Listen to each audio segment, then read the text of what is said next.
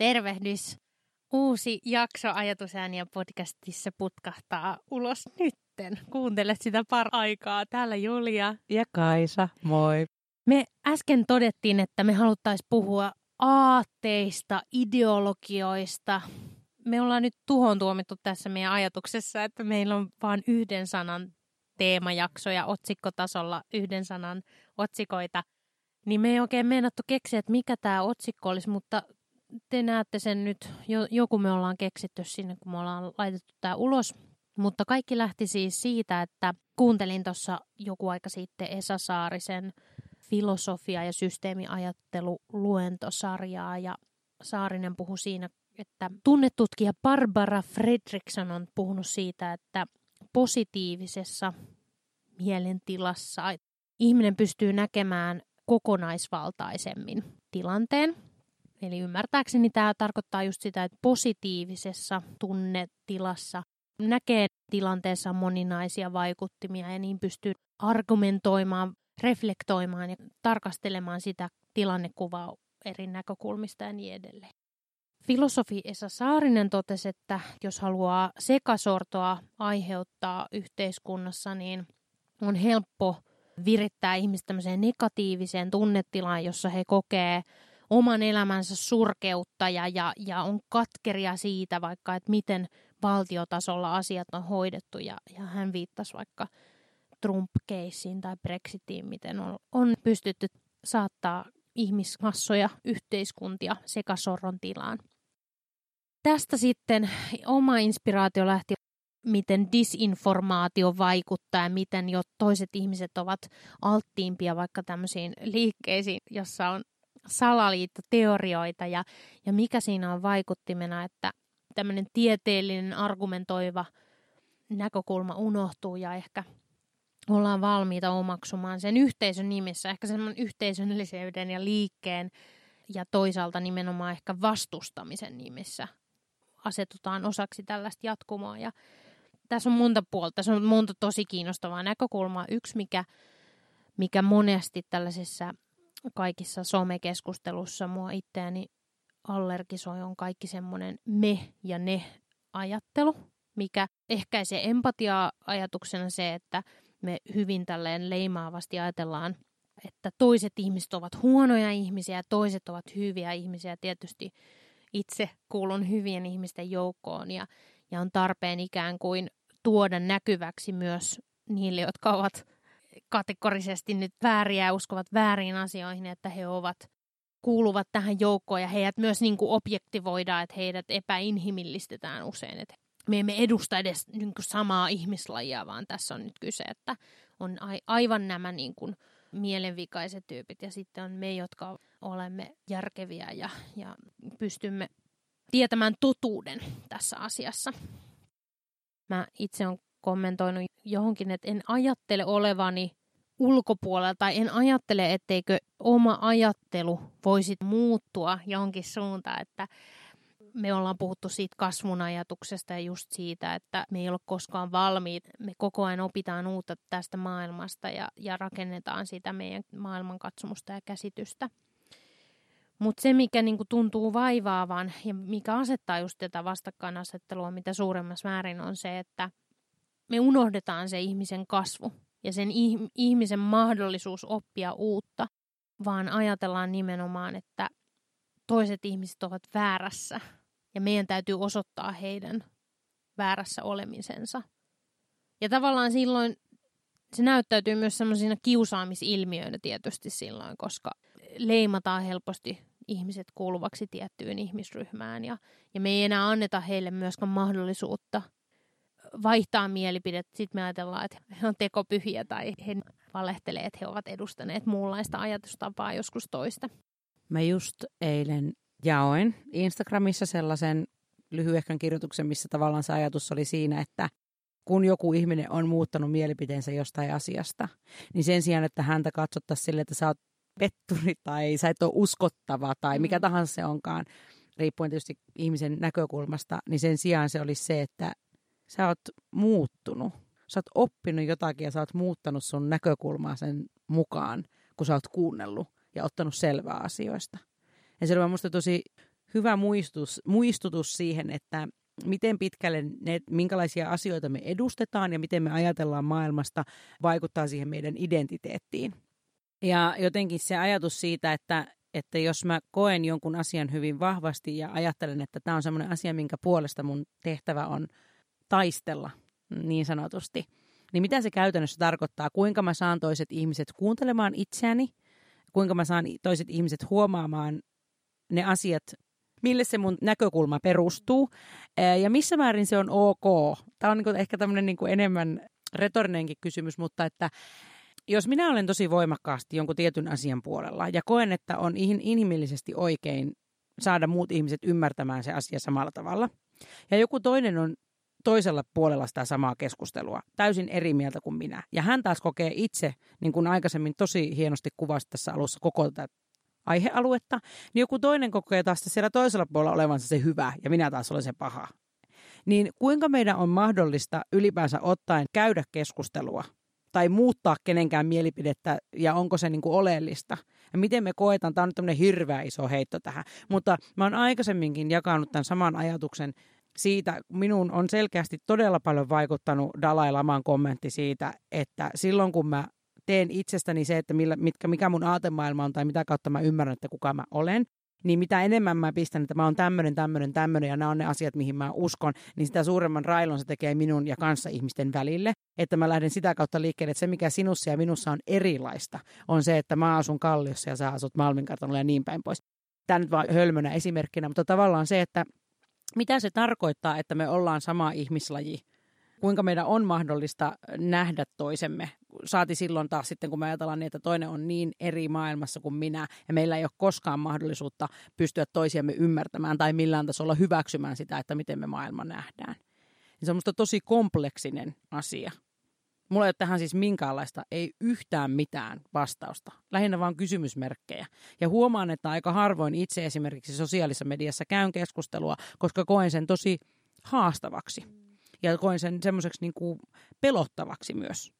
Ja sen mä huomasin, että nyt oli semmoinen, semmoinen asia, mikä niin kuin mua niin kovasti jotenkin kosketti, koska mä yhtenä päivänä tulin Helsinkiin junalla ja juna, yhden juna-aseman asemalla oli tämmöinen, että, että miehet on miehiä ja naiset on naisia ja sitä ei kukaan pysty muuksi muuttamaan.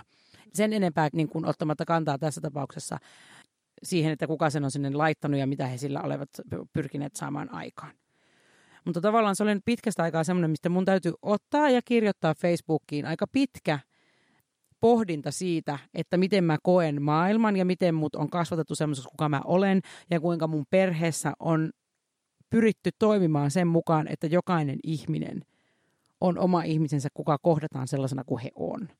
Mutta tämä on paradoksi, jos ruvetaan miettimään sitä, että mulla on tosi voimakas näkökulma siitä, että maailmaa täytyy muuttaa tiettyyn suuntaan. Kuinka se on mahdollista? Niin, tämä on kiinnostavaa ja samaan aikaan kun tunnustaa ja nöyristyy sen ajatuksen edessä on, että on itse myös altis vahingollisille ajattelumalleille.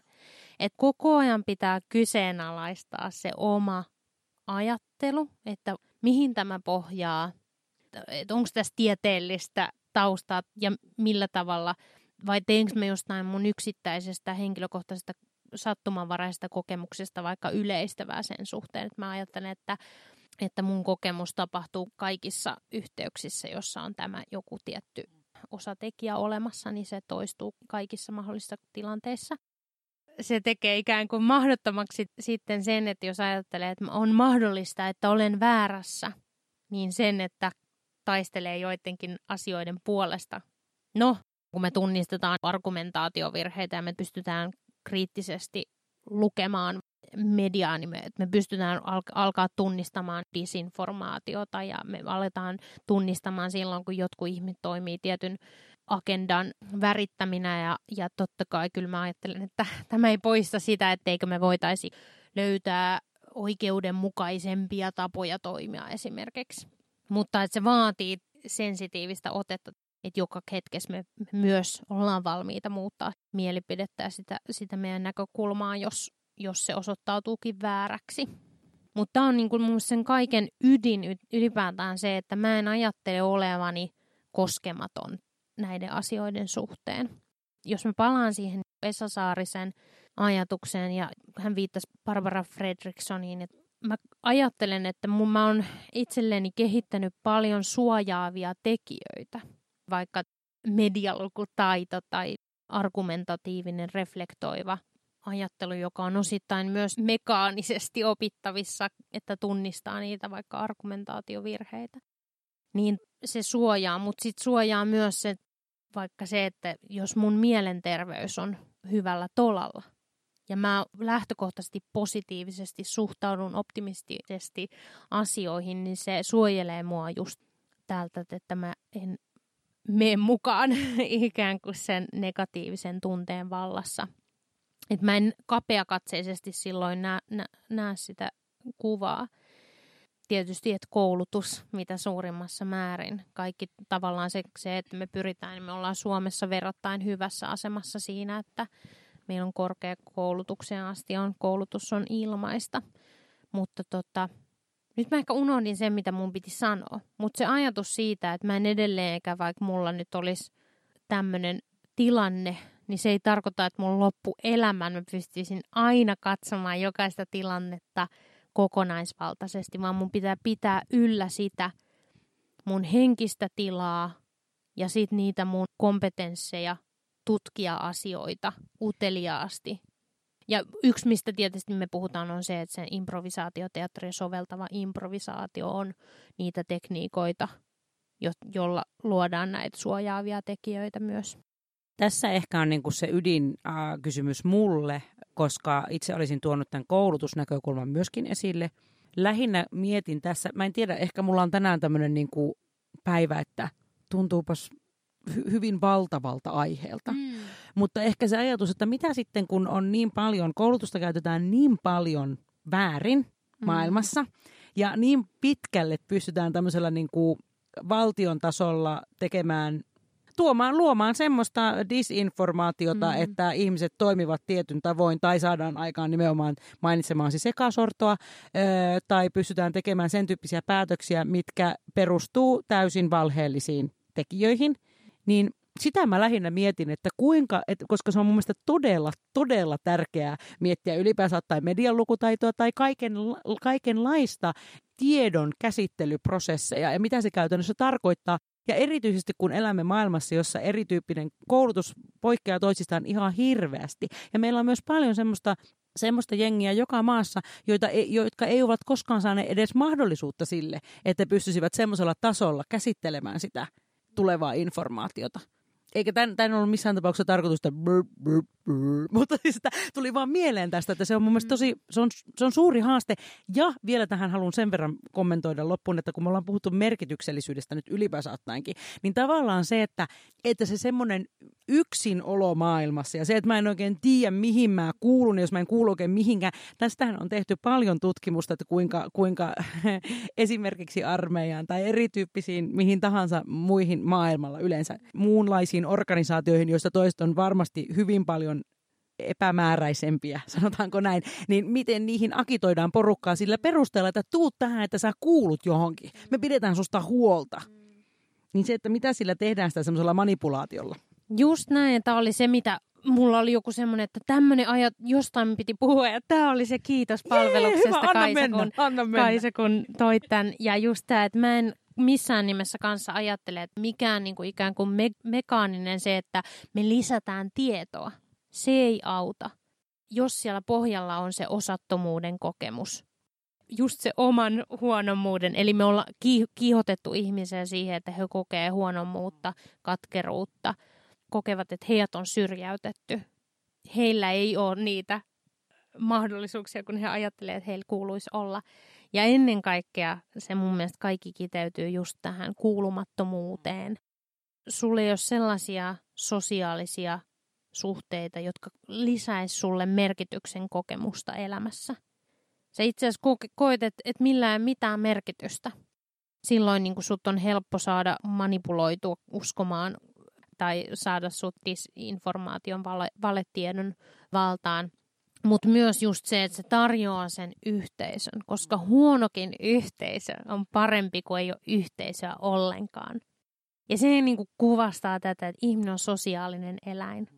Me tarvitaan muita ihmisiä. Ja jos meillä on joku yhteisö, joka ottaa meidät avosylin vastaan, me ollaan koettu se, että me ollaan tultu muiden yhteisöjen hylkäämäksi. Meitä ei ole hyväksytty sellaisena kuin me ollaan. Niin kun me löydetään joku semmoinen yhteisö, joka, joka ottaa meidät vastaan, niin kaikki muu mer- menettää merkityksensä. Ja tämä on sen takia mun mielestä se, mikä on ongelma kaikessa nettikeskustelussa, tai useimmiten tälleen yleistään, niin just se, että me puututaan pelkkiin niihin, niin kuin, että sinulla on väärä mielipide. Ajattelet väärin. Meidän pitäisi puuttua niihin kaikkiin asioihin siellä alla. Eli siihen osattomuuteen, syrjäytymiseen, siihen, että meillä ei ole yhteisöjä, joihin ihmiset kuuluisi. He ei koe merkityksellisyyttä elämässään. Ja tämä on osa tietysti myös meidän länsimaisen tällaisen yksilökeskeisen, kuluttajakeskeisen arvomaailman tuotetta. Me ollaan annettu arvo sille tota, materiaalille, ja se menestyminen on just sitä statuksen luomista sen taloudellisen menestymisen kautta.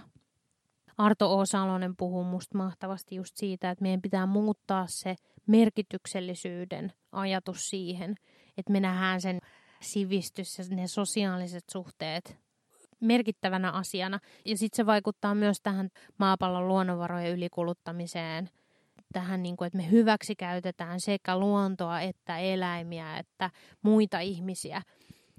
Se ajatusmaailma alkaisikin muuttua siihen, että arvostettaisiin kaikkia muita ihmisiä ja olentoja. Ja se loisi meille merkityksellisyyttä. Tietyllä tavalla se muuttaa kaiken. Se muuttaa kaiken silloin. Me nähdään maailman asiat aivan eri tavalla. Et nyt me ollaan tämmöisessä ehkä niin tosi kriittisessä ajassa siinä, että tämä globalisaatio ja internetin ja sosiaalisen median vaikutus on yhä kiihdyttänyt tätä muutosta. Ja tämä arvomaailma alkaa niin nähdä konkurssiaan siinä, että tämä ei ole kestävää. Me ei voida, tämä ei sosiaalisesti, ekologisesti kestävää. Meidän niin täytyy tehdä muutos. Joo, kyllä se sillä lailla on, että tämä maapallo ei tarvi meitä yhtään mihinkään. Mm. Mutta me tarvitaan tätä maapalloa ja me tarvitaan toisiamme, jotta me ollaan mitään. Mm. Niin se, sen kautta. Kiitos Kaisa. Olipa taas kerran sfääreihin uppoava keskustelu. niin oli. Kiitos Julia ja kiitos kaikille teille, jotka kuuntelitte. Kiitos. Moi. Moi.